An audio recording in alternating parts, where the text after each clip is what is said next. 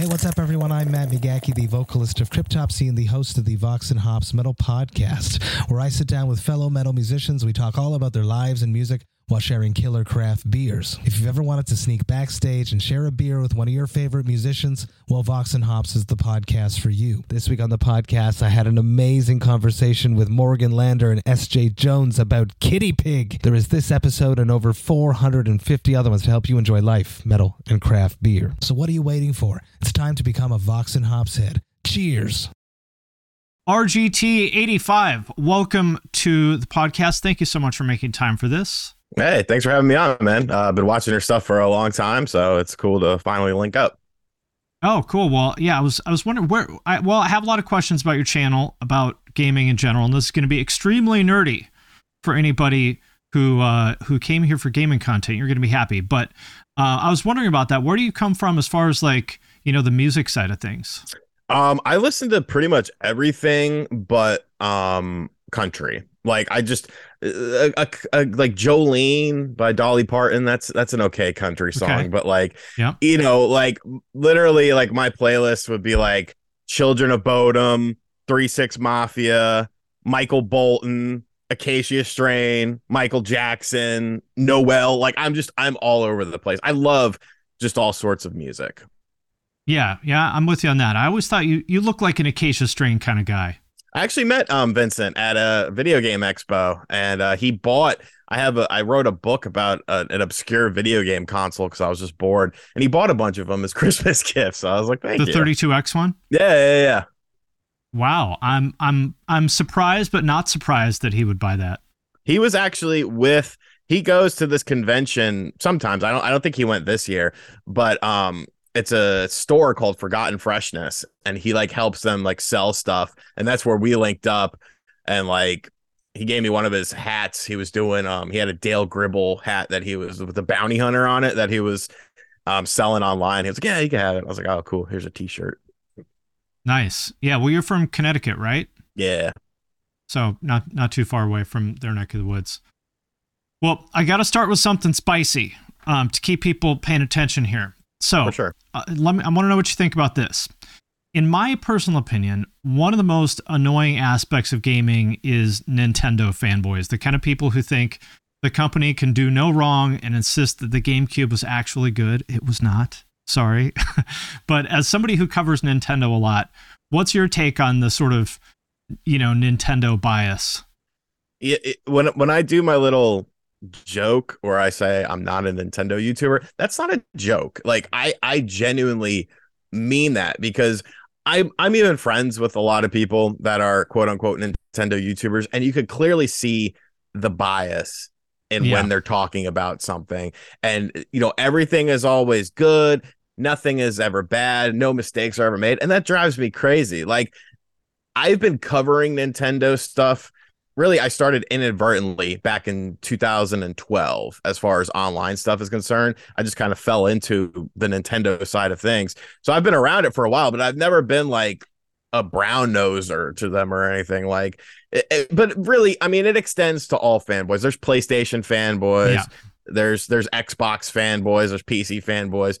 Anyone who's a fanboy of just one dedicated thing like that's weird, especially when we're like grown ass men and women. like, like right. Uh, okay, like I, I feel like I, I'm hopeful that some of these people online are like personas and you know they're just putting on a show but sometimes i question it. And really quickly i also wanted to mention my patreon. If you like what i do on youtube and everywhere else joining my patreon really helps me do this full time and worry less about videos getting demonetized by youtube or copyright claimed by labels. Patrons get all my podcasts and main channel videos early. There are members only channels in my discord that i'm super active in. I also do giveaways. For example i've been giving away a lot of emos not Dead merch. And you can also have me review your music, artwork, or anything else. All you need to do is join my Patreon at the $10 level, and then every month I do a call for submissions. If you want me to review something, just drop it in the comments of that post, and then I will review it live on Twitch. So if any of that sounds cool to you, hit the link in the description of this video, and I appreciate your support. With Nintendo, it's kind of weird because, like, Nintendo's not, um, they're not a, a, a cool like nice company. Like they're kind of they're, they they're very you know they they squeeze their users for every penny they possibly can. They're kind of behind on anything related to online. You know the eShop is a disaster. Now i think they make like easily the best first party games of all time. Nobody's better at character design than, than they are. And like nintendo does a lot of things right but it's just weird that people let them off the hook on all the shady or sort of irritating things that they do. Yeah, and I mean, there's there's been a, a ton of stuff, you know, all throughout history. The it used to be, you know, it, it, people people don't understand this when the when the Nintendo Switch launched back in 2017 you couldn't review a first party Nintendo game and on YouTube and show more than 10 seconds of a clip without right. Nintendo copy. Like they're they're archaic and some of that stuff. And I mean, it's yeah. really just a lot of it is the old guard Japanese mentality. They are a Japanese right. company through and through. Whereas other It's been around for like 130 years. Yeah, like uh, people say, well, what about Nintendo of America? They do nothing. They're a marketing right. company. They translate some games occasionally, and that's it. That, that's all they're right. that's all they do. All decisions come from the Nintendo of Japan for better or worse. And they shut down any kind of like you know trans fan translations or ROM hacks, and just so they're so hostile to the same people that simp for them you know, it kind of, I mean, simping is the right word to me for the way that Nintendo fans are with the company. No, there's definitely a lot that that do simp. I uh, with the whole Super Mario 3D All Stars thing where they released a game for 6 months and then after those 6 months they removed it from the shop. They they stopped selling physical copies. Physical copies now are in the triple digits. So if you didn't happen to own a Switch during that time frame and buy the game during that time frame, you're just kind of screwed. And people were like, "Oh no, that's a that's a good thing. That's a good." I'm like, "No, it's it's not a good thing. What is wrong with you? right. Like nothing about this is good." We we sit there and bitch and moan when like various storefronts go down, like when you know the PS3 online front, the the Wii U's online front, the 3DS 3DS's online front. You literally cannot buy those games and give the companies money. So like what what are you what are you saying? Like you should be allowed to experience those games however you want to. It's it's it's bizarre to me. Well, the Nintendo overlords decided uh, otherwise. Well, I'm sure you've talked about it before, um, but I guess for some reason I've never seen it, even though I've watched probably hundreds of your videos now. How exactly did you end up as a YouTuber? So I got into um back in uh, 2012, I had a friend who was working for a website, and um, he was like getting these video games all the time for free. And I was like, "What is this?" And he was like, "Oh, I write for this website." I was like, "You get free stuff if you do it." He's like, "Yeah, they send me like review copies," and I'm like, "Yeah, I want in on it." He was like, "Can you write?" And I was like, I, don't know. We'll find out. I mean, I know so, how to use a keyboard. yeah. So um, they gave me a trial run. They ended up liking me. Um, I was the only person on the website that had a 3DS and was buying a Wii U. So by even though I had I had a PlayStation 3 at that time, um, and I had a 360 as well, and I really didn't play a lot of Nintendo stuff during that time frame. Besides the handhelds, I was I was always big into like the DS and the 3DS. Mm-hmm. Um, but by default, that's what they were like. Well, they were like, well, you have a 3DS, you're going to review 3DS games, and then you know the Wii U. Are you going to buy that? I was like, yeah. And they were like, well, you're going to review Wii U stuff for the site. I was like, okay. So I did that for a while. We Oof, got it. That's a rough one. Yeah, it, it was. Um, and it gets worse. So I did that for a while, and then we all kind of went our separate ways. And I was like, well, you know, I don't want to quit writing. Like it was fun. I liked getting free games and stuff. That was pretty cool. So I ended up joining a website called Nintendo Enthusiast. Um, started at the bottom. They were like, I was like, yeah, I'll, I'll I'll take this over one day. I'm a very headstrong person, and so I noticed they had a YouTube channel, and um, that had like a thousand subscribers on it. I was like, wow, thousand subscribers. And they were like, I was like, hey, yeah. I want to make videos on this. And they were like, do you know how to make videos? I was like, not really. I was like, but I'll figure it out. Don't don't worry about it. And so I believe it was 2014. I made my first video for that website on a 480p webcam in my bedroom with the only light being a lamp. I edited uh-huh. it with Windows Movie Maker because that's all I could figure out and then that was it. We ended up uh, that that YouTube channel ended up doing well. Another guy came along who was making like real high quality production stuff. like literally at the same time. Like he had like a three thousand dollar camera, he had light boxes, lapel mics. He was filming at a store in Canada, so everything looked great. And then there's my piddly video. So I ended up was like, how am I going to stand out from him? Because like I hated him at the time. We obviously became friends.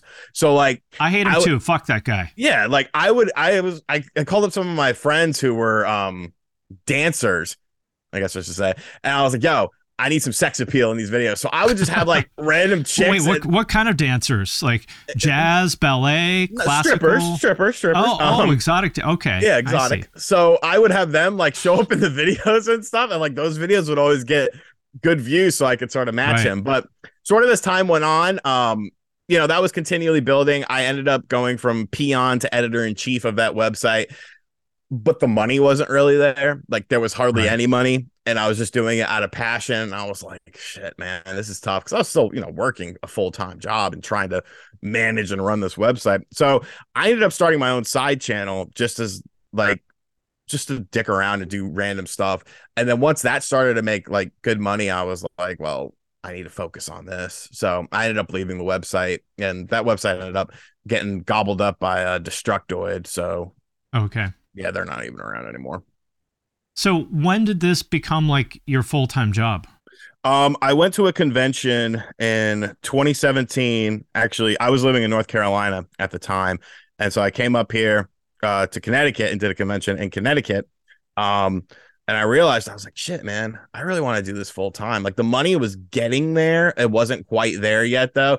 But I was like, I- I'm gonna try it. And so from I believe that convention was in October. From October till the rest of the year, like all I did was just like work, come home, make a video, go to sleep, rinse and repeat. And like I just put all my focus into it. Um, I saved up a bunch of money, and then in February of 2018, I moved away from North Carolina. I rented an apartment that I found on Craigslist in Wilmington, Delaware, which I had never been to in my life. I just wanted to be kind of closer to the Northeast. Um, Yeah. and so just sight unseen, I, I packed up a U-Haul truck and me and my dad drove up here and like that was it. I was like, well, you know, if if I fail, that's okay. You know, I've got money saved up. At least I gave it a try, but thankfully I didn't fail. Well, there's a lot there that I think people can learn from. Like, number one, just the fact that, you know, you didn't know how to make videos when you started making videos. And there's like so many people to get stuck in this sort of phase of perpetually like researching and like, well, I'm going to start making videos as soon as I learn this. And as soon as I, it's like, dude, just, you just got to fucking do it. Start making videos and they're probably going to be shit at first. But the only way to get better at making videos is making videos. And I'm still not good at making videos. Like I don't think I am either. I used Windows Movie Maker until like 2017. Like I wouldn't, and Right. the only the only reason I, I ended up switching programs was because I found like a, a freaking cracked version online that I downloaded off a torrent. But then I ended up giving you money. Shout outs to Yeah. Cyberlink Power Director. But like that's just what I, you know, everyone uses Vegas and all this stuff. I'm just like, no, Yeah. this is what I learned on. This is how I figured out stuff. So I mean, there's people with a million subscribers that still use iMovie. Yeah, I mean, there's people that use these phones to record. I just sold Sure. a lot of my collection to a, a channel that he gets. I mean, he doesn't have as many subscribers as me, but he gets like way better views per video than I do. And he just busted out a phone because he came up here to my house to to pick up everything. I was like, "You film with a phone?" He was like, "Yeah." I was like, "All right." Yeah. The the other thing that stood out to me is you talked about like at the time you had a day job. Was this when you were uh, still working at GameStop or was that No, game GameStop was only like a nine month gig for me. Okay. Um, I was a certified pharmacy technician most of my adult life, which it was weird because like when I was a kid, I definitely did my fair share of pharmaceuticals, but like when I when I when I Just turned one 18, for you, one for me? yeah. Well, no, like like before that. Um, Yeah, yeah. um, but like when I turned 18, my mom was like, "You need to get a, a decent job," because like I had done little piddly jobs, and so she got me a, a job at a Eckerd pharmacy, which ended up becoming Rite Aid. And I was just a, a pharmacy cashier, and like a month into the gig, they were like, "Do you want to be a pharmacy technician?" I was like, "No." They're like, "Why?" I was like, "Seems like a lot of responsibility." They're like, "Oh, you get more money." I was like, well, "Sign me up." So I just kind of fell into that, and like I just I just did that for a very long, like eleven plus years. but you were still coming home every day for months or years and grinding out a video no matter what. Yeah, I mean, it got to the point of where like I started to like my I ended up leaving like the chain pharmacies and went to an independent pharmacy. And it was funny. They were a very Christian uh based family pharmacy, like family owned and ran. And I just I I I corrupted some of those people there um inadvertently, but it just ended up happening. But they were very cool and they understood like that this was not the end game for me that I wanted to do more. So like they would work around my schedule. You know, I would be like, "Hey, you know, it's slow. Can I get on the computer and see if anything's happening right now so I can sort of formulate something as I went home?" They're like, "Yeah, yeah, yeah, that's cool. You know, just if something happens, we need you. Just come over here." So they were they were very they were very cool and helpful in allowing me to potentially pursue greater things than that. But that consistency of nights and weekends, even when there's no real traction there, I think is something that people can learn from. You know, you might have to do that for months or even years. And it really it sucks putting out a video that gets 150 views. Like that, at least for me, just when I was doing that, made me feel like, what the fuck am I even doing? Like, I'm a loser. This is never going to work. But I kept doing it anyway because that's just what you got to do sometimes. Yeah, and I mean, you kind of got to look at things in perspective. Like, you know, there's a million people doing what you're trying to do, and yep. there's a million people trying to have the same sort of success as others are. So, you know, it, you could be you know there's there's channels out there that are way more talented than me that make way better videos than me but they just don't get the same amount of views and stuff as me and like why is that? I don't know. Like i i believe I mean, consistency YouTube- is such a fucking huge part of this that people you know there's lots of people that go hard on something and they make a video every day for two weeks and then it's like oh this came up or that came up or i'm tired and then they stop and then they don't come back for two weeks and it's like well that's not how this works. Right and you have to eh, eh, there's a bit of luck involved too. I always tell people sure. like, like I, I don't know, I got lucky. Like you know, like I said, there's a million channels doing the same sort of stuff that I do, and for whatever reason, you know, it, theirs just never takes off. But I mean, the whole thing about YouTube is you can't really go into it looking at it like I'm going to make this a business because nine right. times out of ten, that's going to leave you flat on your ass and broke. Like you have to have fun with it, do it as a hobby, and if it be, starts to become a business, then you look at it as a business. Then you can start to sort of, you know, figure things out beyond that. But you know, for for most people, that will never happen. But that's okay. Like, yeah, you know, that's there's nothing wrong with that at all.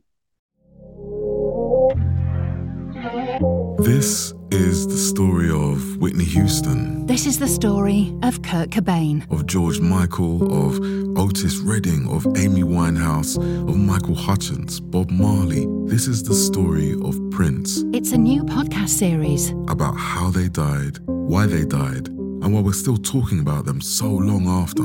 It's like nothing you've ever heard before. It's storytelling. But it's more than that because rock stars. They tell us how we feel they change our mood. They change the clothes we wear, the people we hang out with, the way we remember things. It's them who give us those ludicrous moments, the ones where you're jumping around, singing your heart out, feeling understood. And it's those moments we'll help you remember, the ones you're thinking about right now. That feeling. That feeling. It's coming soon from Crowd Network. Just search for Death of a Rock Star on your podcast app and subscribe now.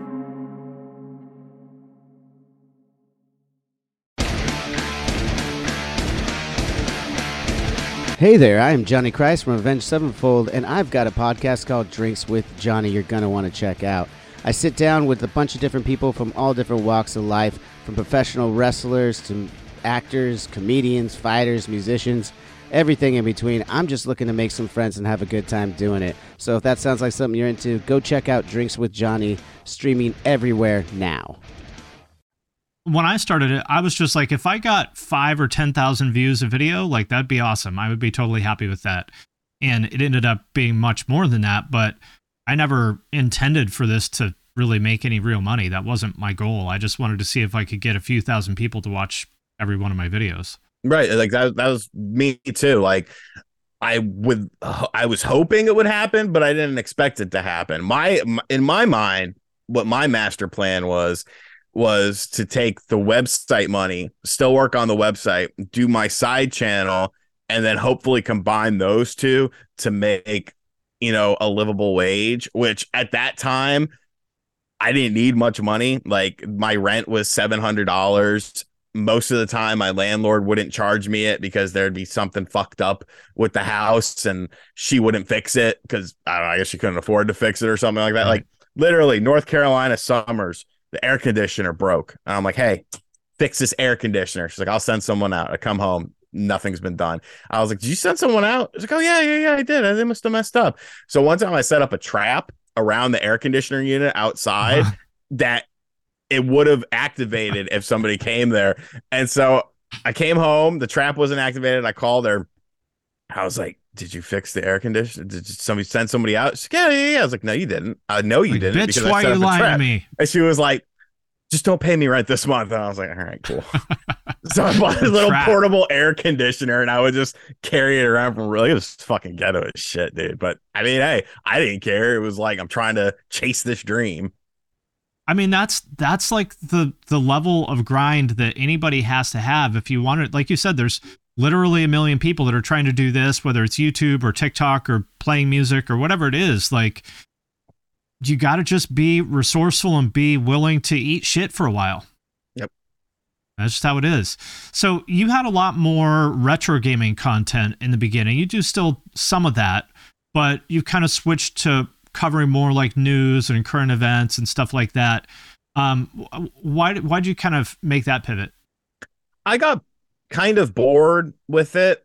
Um but it's it's funny because I feel like everything comes back full circle because I literally yesterday just put up I have a second channel that was just it has no direction whatsoever, but I try to it's pretty much where I go live um and just stream for a little bit, but I decided that I wanted to give it a little bit direction and I have a friend who does some editing for me and so I've actually started doing retro, not really reviews, hmm. just more conversations about specific games because I can just turn on the camera for, you know, 10 plus minutes, talk about a game and send it to him and he edits the whole thing for me. So I don't have to worry about it. But I, I don't know. Like I, I enjoyed it. And then I felt like I got to a point of where, you know, I wasn't really super happy anymore with it. I wanted to to do some other stuff as well. And so I kind of pivoted to that. And I mean, honestly, once things started taking off with that in terms of views, in terms of revenue and stuff, I was like, well, you know, got to stick with this. This is what Yeah, making me, you know, money. But I always, I always loved the retro stuff. It was just, I don't know, the the, the retro gaming community is very strange. A lot of them. tell And, me like- tell me more. Well, like the, first off, they don't like me. They don't like most Uh-huh. people. Um, I don't like anything from what I can tell. Not really. Um, I I had a, a final straw with them. Um, I actually made a video about this, and like back in like January of this year, and I was on a just scrolling through Facebook, and like I, over the years, I had been added to all these retro gaming groups. Somebody posted a picture. A father posted a picture of his two sons playing a video game, and they were playing on a, a clone console on an HD television. And he was like, "Oh, I'm so proud of my boys playing these old games." All the comments were, "Why aren't they playing on original hardware? Why are Why isn't this a CRT, you piece Yeah. of shit? And I was like, "Are you fucking kidding?" Like those kind of people, I cannot stand. Like Yeah. it's it's ridiculous. Who cares? It's about the Right. game. So like, there's just so many weird gatekeepers. I made a video about um a couple months ago, I made a video just I was like, I want to talk about some Sega Saturn games. I talked about some Sega Saturn games. Somebody who was a fan of mine posted it in a group. Once again, I'm just scrolling through Facebook and I see the post. I look at all the comments. This guy doesn't know what he's talking about. This guy's doing it for the algorithm. Yeah, motherfucker. I'm doing Sega Saturn content for the YouTube algorithm because that's what all the kids are looking for. Like Get rich off Saturn coverage. like it's it was just it was it was nuts to me and it's like you know all these communities are kind of like that but the retro community i think is worse because at least with a lot of the the other communities you got a lot of kids you got a lot of kids that Yeah, like nintendo right. playstation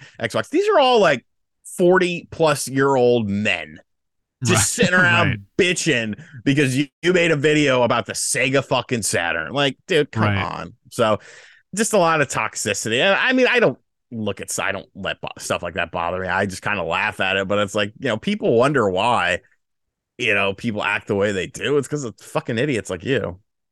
Yeah, yeah, it's it's weird. I don't even feel like those people really like games, if that makes sense. No, because if you like games, you wouldn't care how people are experiencing them. And especially Right. when it comes to like emulators and stuff, I don't understand why people don't understand that emulators can make your experience better. And it can make the games look better. And you could do things that you can't do on original hardware. I have no problem with people who want to play on original hardware on a CRT TV. There's nothing wrong with that. I did it for years. But I got to a point where I was like, I want to get rid of some of this stuff. You know emulation you know i want to explore this more. And it's a it's a beautiful world man. It's a beautiful Well, world. I do think this is a, I do believe in my heart of hearts if you play retro games on an emulator without a CRT shader, you're a piece of shit.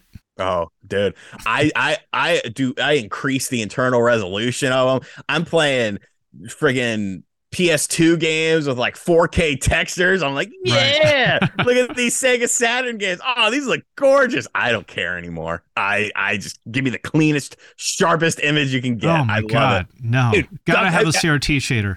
Have you ever played a Duck Station for the PlayStation No. One? Duck Station is amazing. It's the best. I saw your video about it, right? Dude, yeah, dude, dude. Once you go Duck Station, you're just like, wow, I want to see what other game. That's that's the problem. That's the that's the addictive aspect that I'm finding with these emulation systems. Because I'll think of a game and be like, wow, I wonder what that looks like. Like I was recording, I got a hard drive that I'm actually two hard drives, but one of the hard drives I filmed, um, I recorded some footage of, and I was just playing like random PS2 games and like old Sega arcade games and just like looking, I'm like, holy, these games still look amazing. Like Yeah, they still they look so good when you increase the resolution of these textures. Like I am, I am a fiend for that stuff now. I love it. my version of that is fiddling with all the nerdy little settings in the CRT shaders. Like I'll show my wife. I'm like, look, this is the slot mask one, and this is you know the aperture grill. Don't you think the slot mask looks better? And she's like, please stop. I, I, I, I if it's on like this, this one hard drive I have, it seems like all the 16 bit stuff has the CRT filled, like 16 bit and below has that on there. So I'm just like, okay, you know, that, that works for me. But like anything like 32 bit and up, like I, I Yeah, want, yeah, I I want to see, I want to see what I can do. I want to see what it'll do. And usually the results are, are crazy. Absolutely And- crazy. and stuff like save states makes it better like because a lot of those older games are just fucking brutal or they have like you know weird difficulty spikes or whatever that you know you couldn't save for three hours before some horrible boss fight and all that kind of stuff and it's just a lot of little quality of life improvements or fast forward or whatever that actually can be better than the original experience Yeah, and I mean that's it's hundred percent true. But in the same breath, if people don't want that sort of stuff and they just want to play on original stuff, that's fine. I hope you I hope you can afford it because it's it it's fucking crazy out there. The game prices and system prices, it's insane. It's wild, man. I'm like speaking of Saturn. I remember. Um, do, I don't remember if they had in your neck of the woods. Did they have Babbage's back in the day? Oh yeah, Yeah. So I remember when Babbage's was like going out of business. I think this was like late '90s. I got a bunch of import Saturn games there for five dollars each, like Pocket Fighter and like these are good games, Darkstalkers and like the D and D one.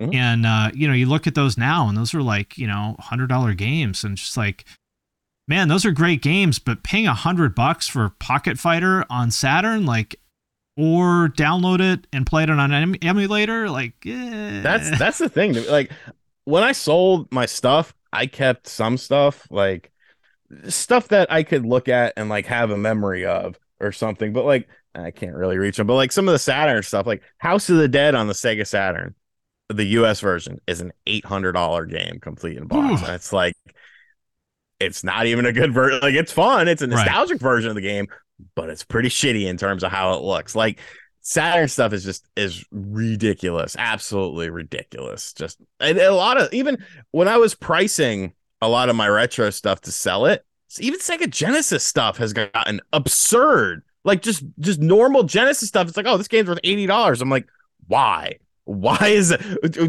uh, you could play a Sega Genesis Smash TV or something on anything. You could buy the stupid Genesis Mini, like and right. hack it. Like I don't understand. Like why?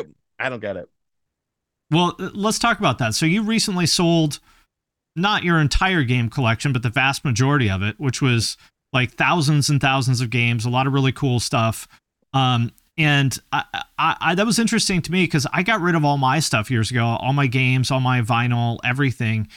And I kind of never really looked back. I'm glad I got rid of it. But a lot of people, you know, whether it's music or games, they tend to be like really into physical media. How do you think about that? And like, why did you decide to get rid of it?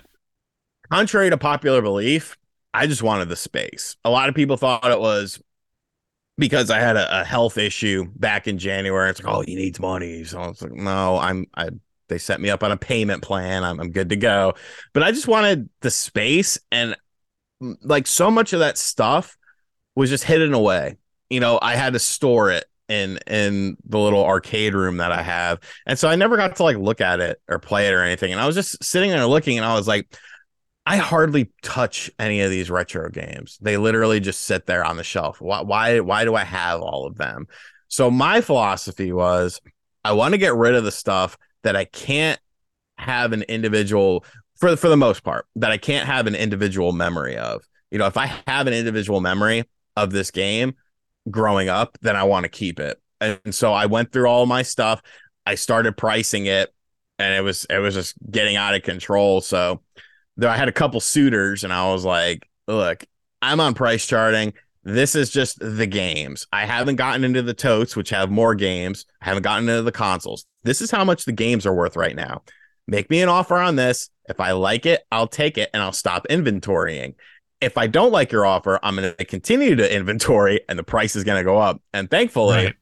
uh, Phoenix Resale, a guy named Caleb, he made me an offer that I really liked. And I was like, okay, cool. But yeah, it was just, and I'm so glad I did it. I play so many more retro games now because of emulation, because I don't have to dig out a system and, and set right. it up. I built, built. Um, I used to have one of these bookshelves was over here. I had like a little wall here. So I was like, well, what am I going to do with this space? So I put um, I mounted a TV on the wall. I put a desk here, and like this is my emulation station. I bought another chair like this, and I just I have a mini PC down there with my emulators, and I just play stuff on there. If I need something a little bit more like a PS3 or a Wii U game and the mini PC struggling, the TV back there has a computer hooked up to it. So I can just play whatever. Like it's so much easier for me to experience games and play them now. And like I'm so glad I did it. Like I'm so glad that I got rid of most of that stuff because I mean even uh, the uh, the thing is like I'm not getting enjoyment. I'm not playing it. It's just sitting there. You know, maybe somebody will that you can't even see. Right. Like now that it, it's in possession of someone who literally sells video games. That's all he does. He's a re- Phoenix resale. He goes to conventions. Yeah. He sells stuff. He sells it on Amazon. Now somebody can buy that that really wants it. That really wants mm-hmm. to experience that game and actually play it. So, you know, yeah, I have I have no regrets about it whatsoever.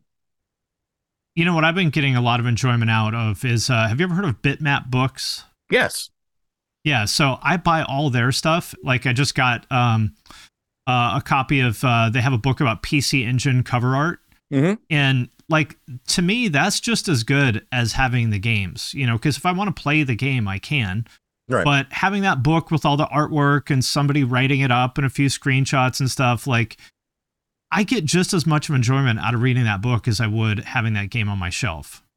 Yeah, it's just, I mean, I don't know. It just, it was, it was almost overwhelming the amount of stuff I had, and like, I don't have like, like a, a, whole like house full of shit, basically. Yeah, yeah, and like, and the thing of it was, was like, I never did it because I was like, I'm a video game collector. I did it out of necessity because I just wanted to play these games.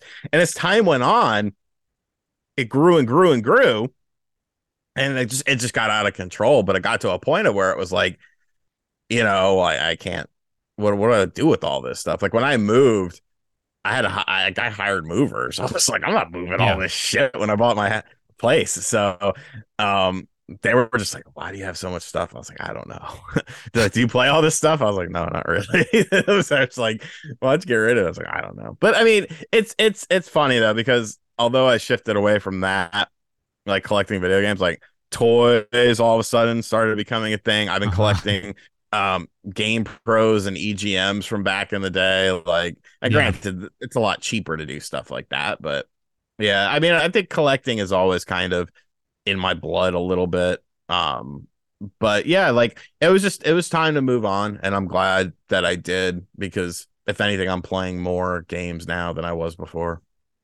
Well, I think it makes a little bit more sense to collect magazines because, I mean, I suppose there are you can get PDFs of some of those, but um, but a lot of them you can't. There's no other way to experience that other than to buy it. Whereas with the game, you know, emulation is an option. Right, and that's kind of like what I view the toys and stuff. People are like, well, what, do you buy the toys? When I was a little kid, my friends had like five or six of the X Men figures. I was lucky to have one. You know, Right. With Ninja Turtles, I had none because my grandma was like, "No, Ninja Turtles are evil," and I was like, "Okay." Ghostbusters, I had none because my grandma was like, "No, evil, satanic." Yeah, and now she comes over and I'm like, "Look, grandma, I got, I got the turtles, I got the Ghostbusters." Can't take it uh, away from me now. Yeah, but it's like a toy, like even okay, like this this Batman thing here. Like, yeah, you can look at a picture of it, but there's just something about like holding it in your hand, like looking at the figure itself, and Yeah. you know, you you don't get that.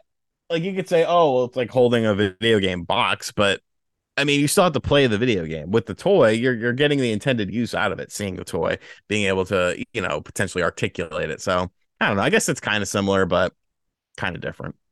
I did keep some of my uh, old consoles. For example, uh, just happen to have this one. I got my uh, old modded Ah, nice. PS1. What do I have a copy of in here? Let's see. I have a copy of uh, burned copy of uh, Fist of the North Star Okay.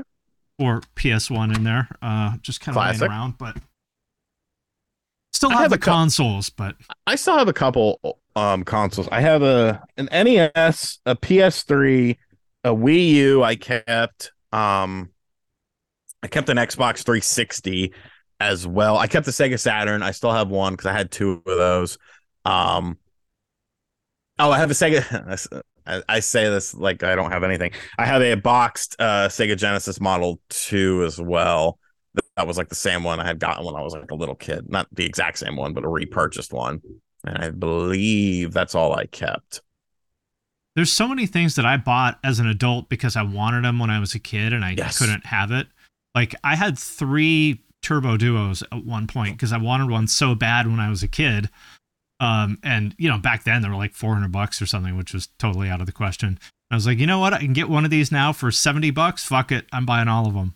Yeah, that's that's kind of what a lot of my, especially recently, that's a lot of what my adult life has been like shit that I wanted as a kid Right. that I that my parents were just like no because we didn't have much money. And it's like, well, now I got some money, I'm gonna buy it. It's gonna be an investment.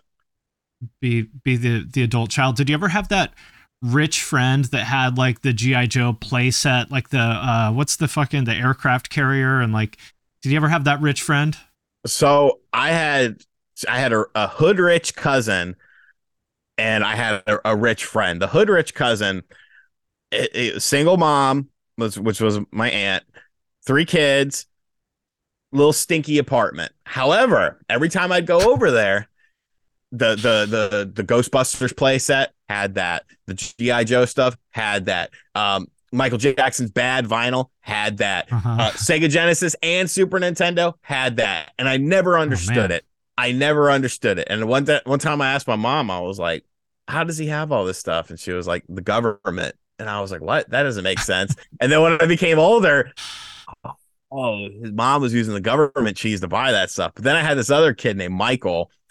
And I remember going to his house when I was like a kid. He lived he for he had his house was like on a fucking lake, and uh he was like, "You ever heard of Virtual Racer?" I was like, "Yeah, it's an arcade Oh, game." man. And he was like, "I've got the Genesis version. It's a hundred dollars." And I was like, "Whoa, what Like, the fuck?" What?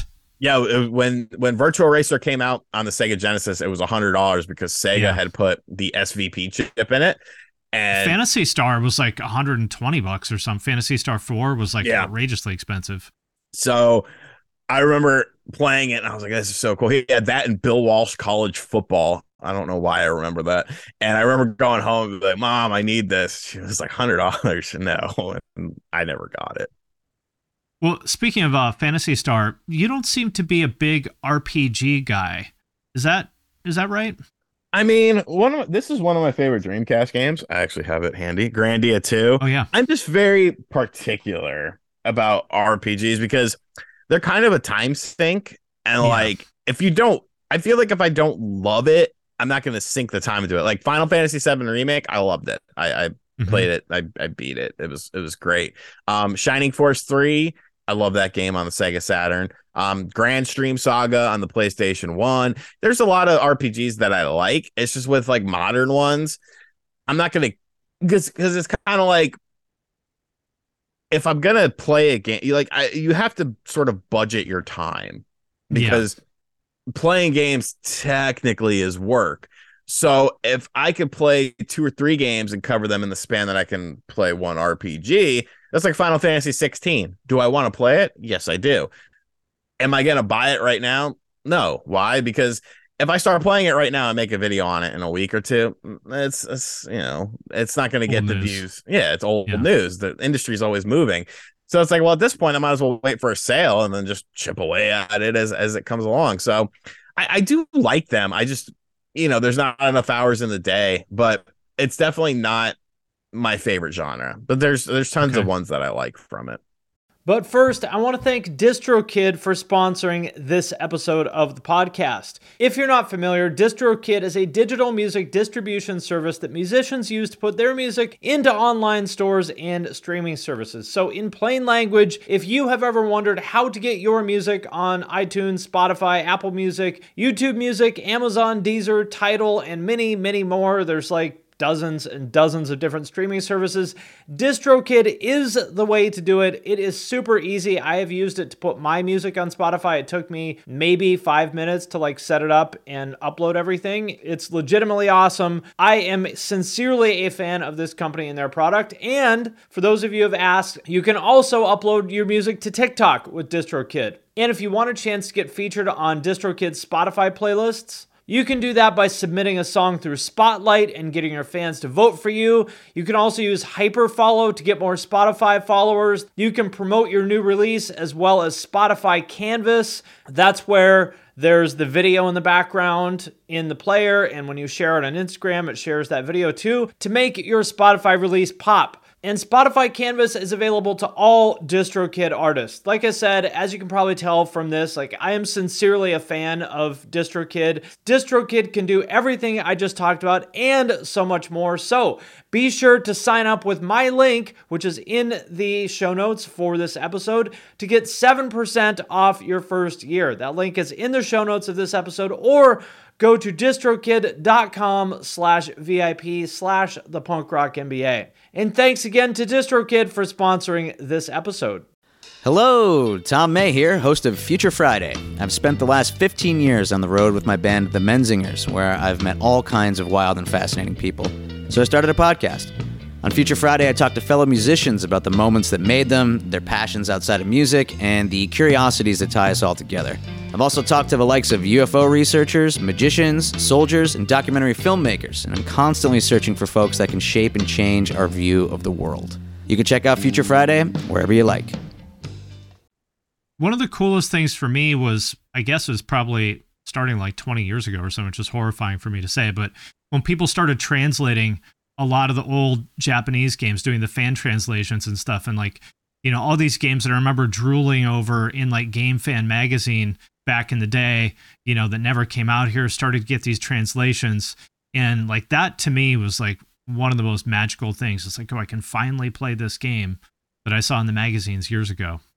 Yeah, see, I I don't know. I just that I I would see stuff like that, but it never really hit with me because like I played um on the Genesis, I, I really liked Landstalker, which is kind of more of an action RPG. I did like uh Phantasy Star uh four. I remember getting Mhm. that. Uh, renting that, and then like PlayStation, like, I had an N64, so well, I had Quest Oh, yeah. 64. Like I had nothing on there, but my best friend had a PlayStation One. So we would rent games. You know, we would go halves on games. I was always over at his house. He lived right down the street um, from me. So like Brigandine, Suikoden, Star Ocean, Final Fantasy Seven, Like we played all those games sort of together, and like so that's how I kind of got my RPG fix, kind of back in the day. Yeah, I mean the PS1 was incredible for RPGs. Like I would say still for like that kind of like classic JRPG, I would still say the PS1 probably has the best library. That's why they're remaking a lot of those games from that era because you know they they still hold up very well. I mean, how many fucking times have we done Tactics Ogre? Right? There's like what four different versions of it maybe? yeah.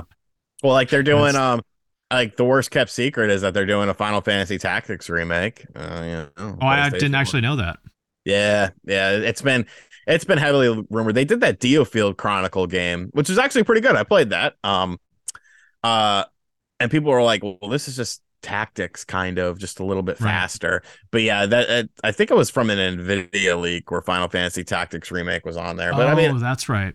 But uh, you know, they're just they're digging. A lot of these companies are, and like that's a whole conversation for another day. It's like you, when you look at what the best reviewed games are for this year, at least thus far, most of them are older games that have just been Right. remade and remastered. So like, why is that? I mean, there's a bunch of reasons why. There's quality reasons. So it's very interesting. Well, you also you know what games have stood the test of time. You know, it's easy to say, "Oh, older games are better." Okay, we'll go back to the games that came out in 1998.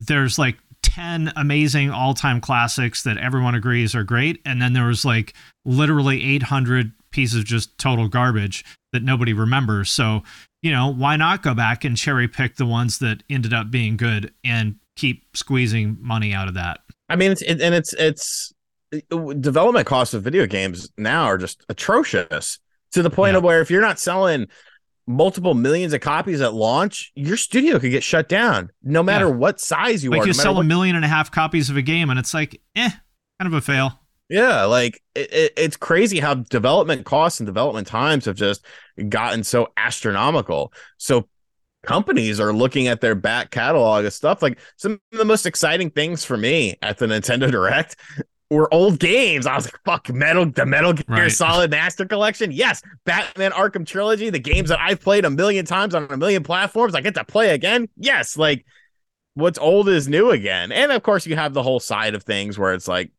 you know, uh, we're not exactly spring chickens. So there's Yeah. a whole generation of people that have never played these games, probably. So right yeah and the design you know when you re when you remake a game the design part is mostly done for you. So that saves a huge chunk of the cost. Of course you know the art i would imagine is probably the bigger part of it. But yeah it's, i mean it's interesting because it's a lot of the same thing as we see with movies is everything's a reboot or a sequel.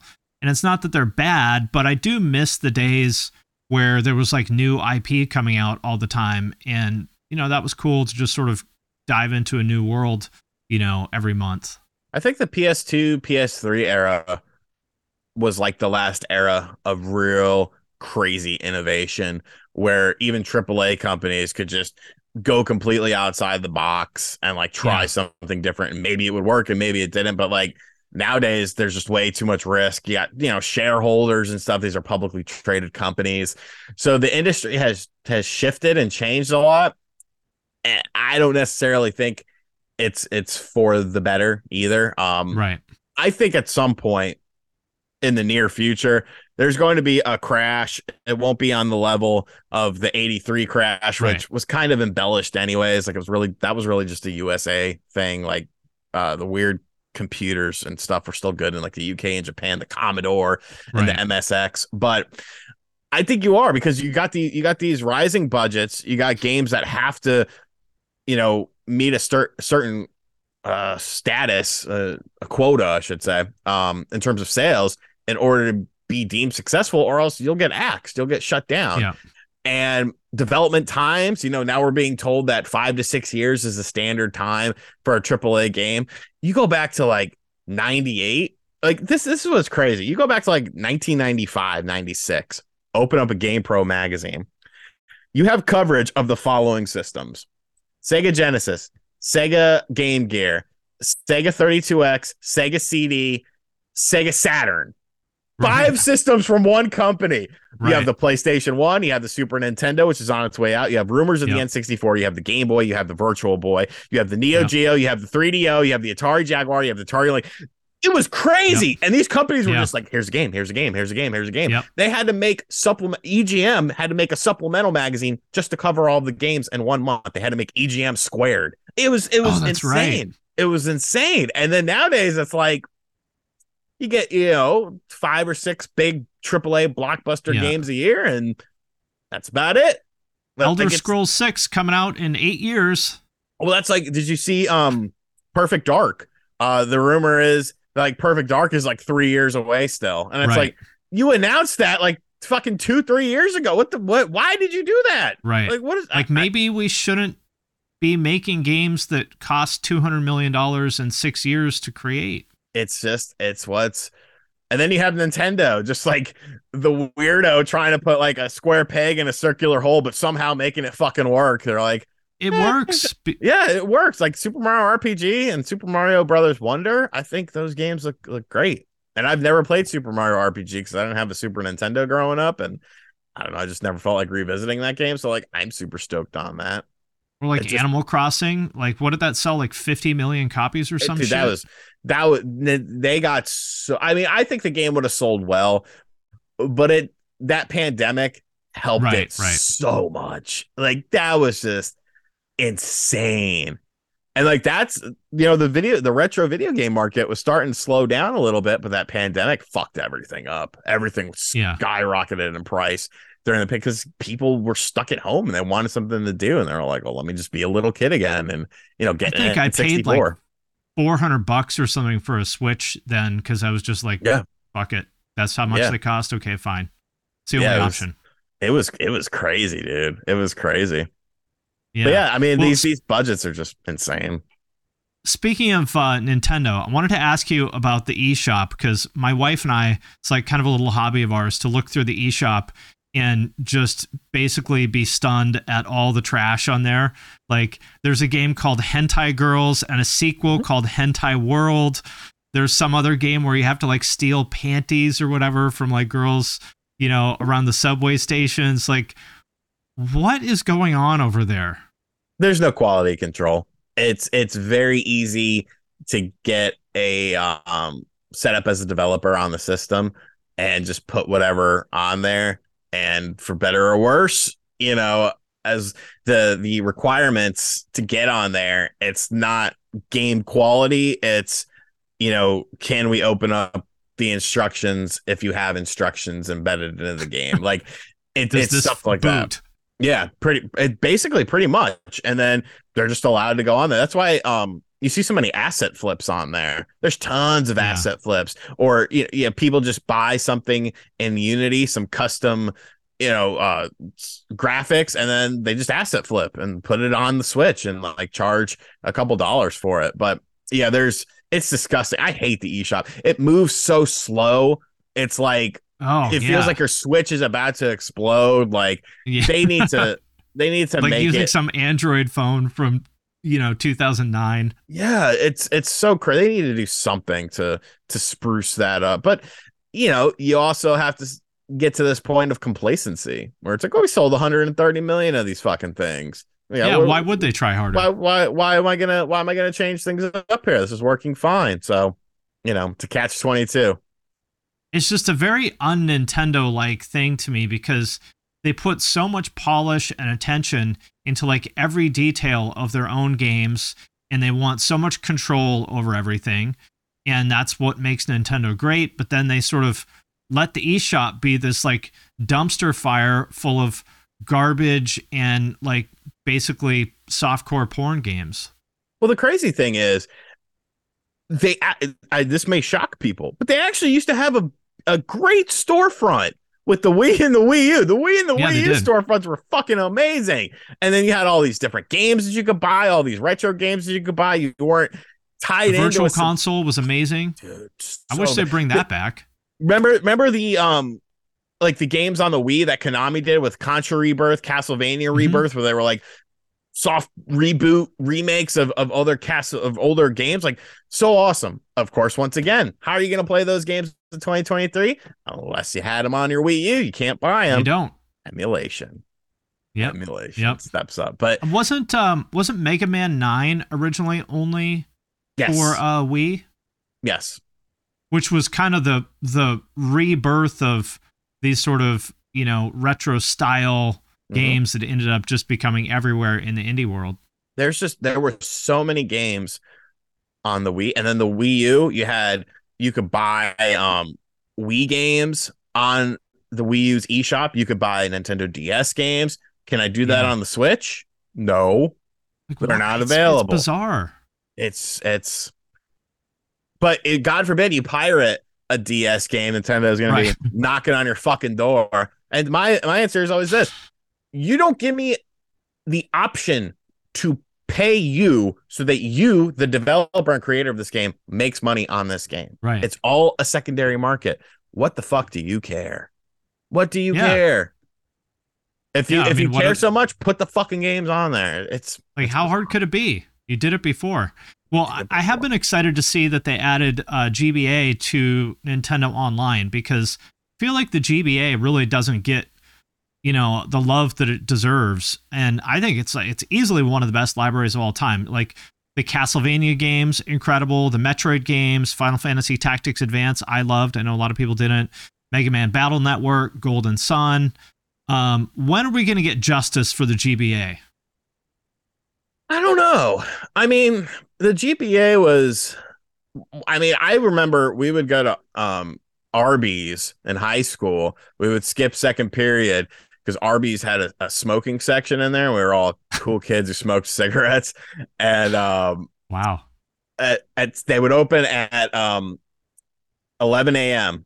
and we would go and we would wait and they would open up and we would just go sit down and play GBA and they already knew what our order was because we literally went there every day and they would just like bring it to us and stuff. You could just smoke cigarettes and play Game Boy Advance in there. It was a great fucking time. But no, I mean, I think one of the things is just like you know, there was so much crazy stuff happening with console games at that time as far as evolution is concerned. And the I, the jump between Game Boy Color and Game Boy Advance, you know, it was good, but it wasn't like super pronounced, especially when the the Game Boy Advance was touted as like this 32-bit system. Yet you rarely saw games that you would be like, oh, well, this would be like a, a PlayStation One game. We were still more kinda- like a Super Nintendo. Right. We were still kind of in that infancy of of 3D graphics like being the standard. And I think that's kind of what made the GBA when it was uh, uh, out when it first came out feel a little bit dated because it didn't you know it there were some games there was like Ecks versus Sever and there was a port of Doom and there was a port of Duke Yeah. Nukem and Simpsons Road But the, Rage the like 3D that. was kind of a. It felt like a hack. right it wasn't you know I think the 3D on the on the DS was you know instrumentally better Fine. Yeah. and, and um yeah so i feel like that's kind of why because in retrospect people love that system but i feel like at the time it was just kind of like but i mean it didn't matter because it said nintendo on it and it was a handheld so you bought it The library is so fucking good, though. Man, Yeah. there's so many great GBA games. I think another thing that hurt it was the first version of the hardware was awful because it wasn't backlit. yes So like you literally had to shine like a fucking spotlight on it to even be able to see. it wasn't even front lit it had no lit No. and then they and then they did the sp which had a front light and then they did the revised sp which had the backlight and then they did the micro i remember the game boy micro came out um and the nintendo representative because i was working at gamestop at that time she gave everyone in the store that was working that day a free game boy micro and was like wear it around your neck for promotional purposes i was like shit thank you i will gladly wear this game boy micro Yeah, the, and it's just I don't know. I feel like I don't hear people talk about the GBA with the same kind of love that they do the N64 or even GameCube. And like objectively, the 64 and GameCube, other than the Nintendo first party games, like the library is a little bit dodgy, whereas GBA is just full of great shit. uh, I'm, I'm gonna stick up. Okay, when it comes to N64 and GameCube, you got GoldenEye, which was the best home console first person shooter, revolutionized Yes. home console first person shooters. Yep. The the THQ wrestling games, insanely Paper Mario, fun. also great. Paper Mario. I mean, there was some decent third party stuff on the N64, but the GameCube, I mean, you had a lot of ports of stuff, but then you also had stuff like uh Twin Snakes. Like Twin Snakes was Yeah. super dope.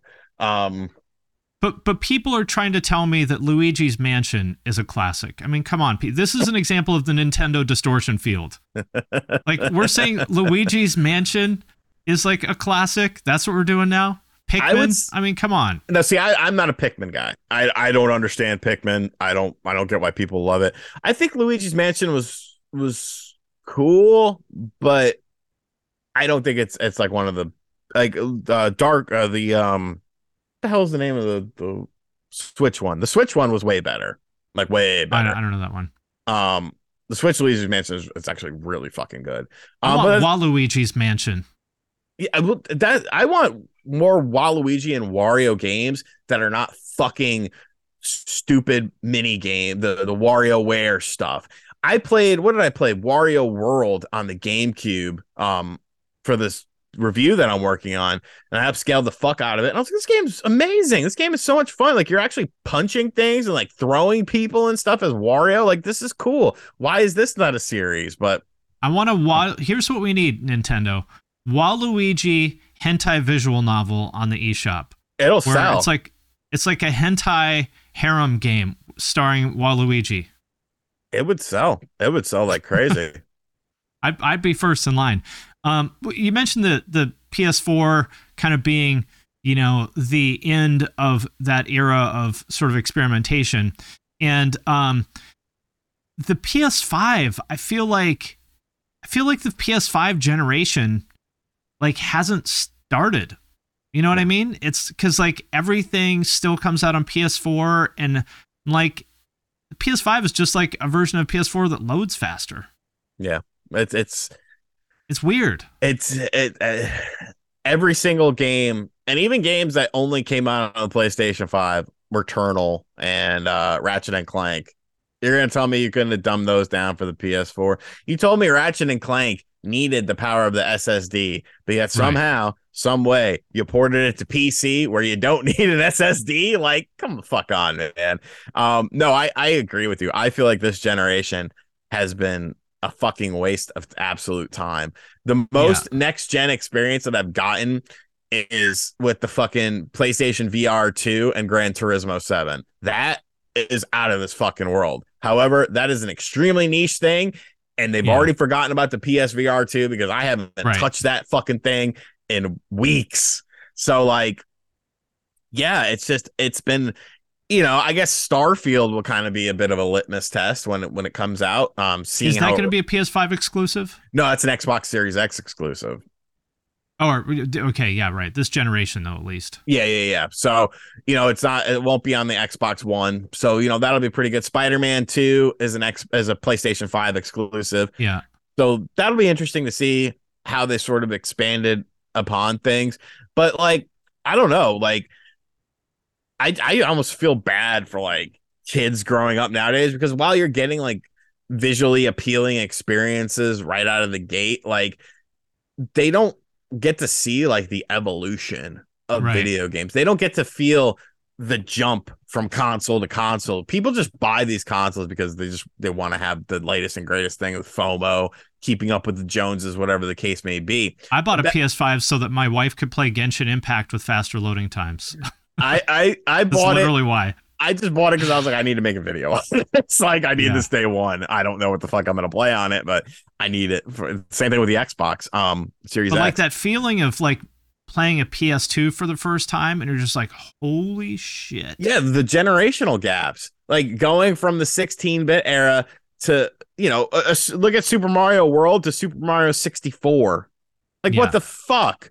Going from you know the original Super Mario Brothers to Sonic the Hedgehog. What the fuck? Like Yeah. you had these huge leaps and it was always a thing. I remember um when I was working at GameStop, the Xbox 360 had just come out, and like that was kind of when we were getting a little bit of um diminishing returns. Yeah. but there was still like like you could put on a sports game or a racing game and it definitely would shine through because you're running it via component cables. You're not Right, using right, right. you know because that those were the first systems that had component cables and then eventually hdmi as standard. So you still had that that gap. But then it's like i don't know i you just don't have that same sort of technological excitement anymore with any of this stuff Yeah, well, that's why uh, I'm going to give my son a Game Boy, OG Game Boy. He's going to start there.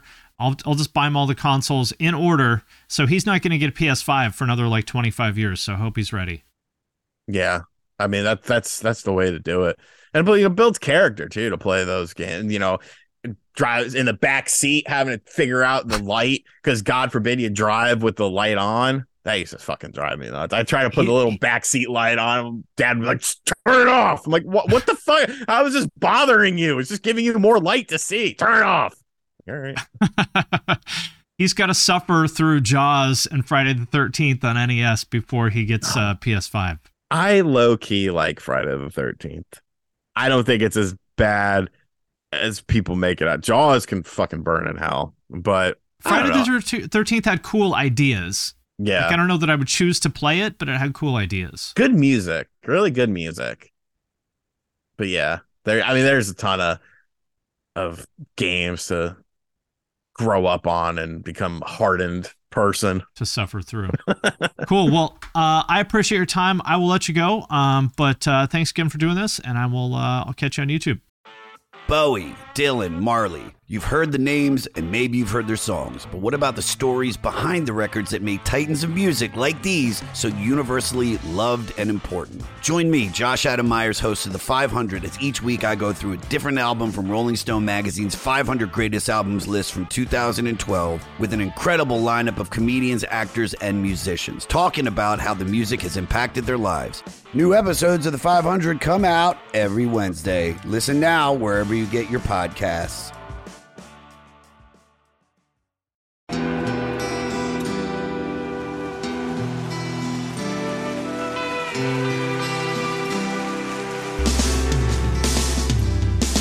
I don't think it overstates things to say that the Beatles were the greatest gift to entertainment and culture of our time, a secular religion, if you will, with their universal appeal and demonstrable impact on people's lives.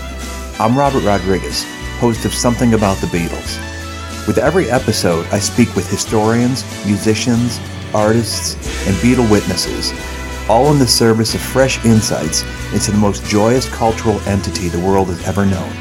I hope you'll join me and listen to Something About the Beatles, now on Evergreen and wherever you get your podcasts.